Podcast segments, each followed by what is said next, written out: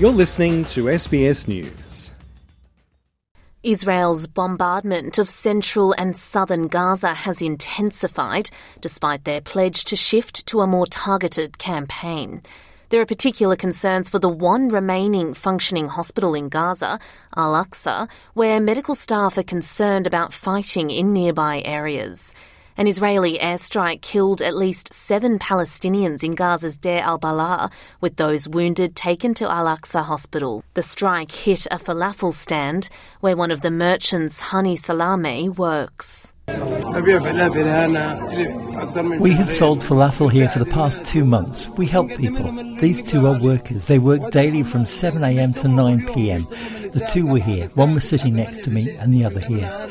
We heard the missiles. I don't know how. Half of him, his upper part, half of his body was on this side and the other part was on the other side.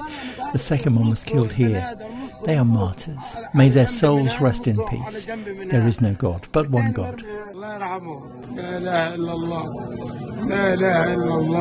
In the same area, the Palestinian Red Crescent said four of its staffers were killed when their ambulance was hit by an Israeli strike. Two passengers in the ambulance were wounded and later died. Head of the Palestinian Red Crescent Society branch in Deir al Balah, Hatem al Dabak, says the incident directly targeted medical staff. A direct target means we won't be able to save the lives of the wounded. We had many calls before that ambulances will be moving, but it looks like they want to stop saving patients because of this direct airstrike. This comes as Israel insists they plan to begin withdrawing troops, at least from northern Gaza, and Prime Minister Benjamin Netanyahu says Israel has no intention of permanently occupying Gaza. I want to make a few points absolutely clear. Israel has no intention of permanently occupying Gaza or displacing its civilian population. Israel is fighting Hamas terrorists, not the Palestinian population. And we are doing so in full compliance with international law. The IDF is doing its utmost to minimize civilian casualties, while Hamas is doing its utmost to maximize them by using Palestinian civilians as human shields. But neighbouring countries are calling for more to be done to end Israel's assault on Gaza. The leaders of Egypt and Jordan firmly rejected any plans to uproot Palestinians from Gaza after their meeting with Palestinian Authority President Mahmoud Abbas. This support for Palestinian civilians is extending beyond neighbouring countries, particularly in South Africa, which brought forward a genocide case against Israel to the International Court of Justice, which is set to commence. At an interfaith prayer meeting in a predominantly Muslim area of Cape Town, a small but vocal crowd demonstrated their support for Palestinian civilians in the Gaza Strip. Local South African politician Mohammed Haron was there.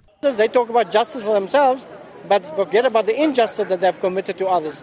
They talk about human rights for themselves, but the human rights they've committed against the Palestinians, they don't even, it's silence. In this instance, the Zionist state has really transgressed all the principles, all the sort of the, the clauses that basically speak out against any form of genocide.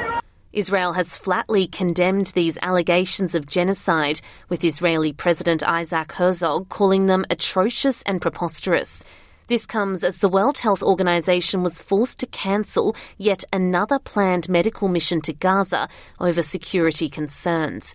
Director General Tedros Adhanom Ghebreyesus said it was the sixth mission to northern Gaza cancelled because requests to visit had not been approved since their last visit on December 26.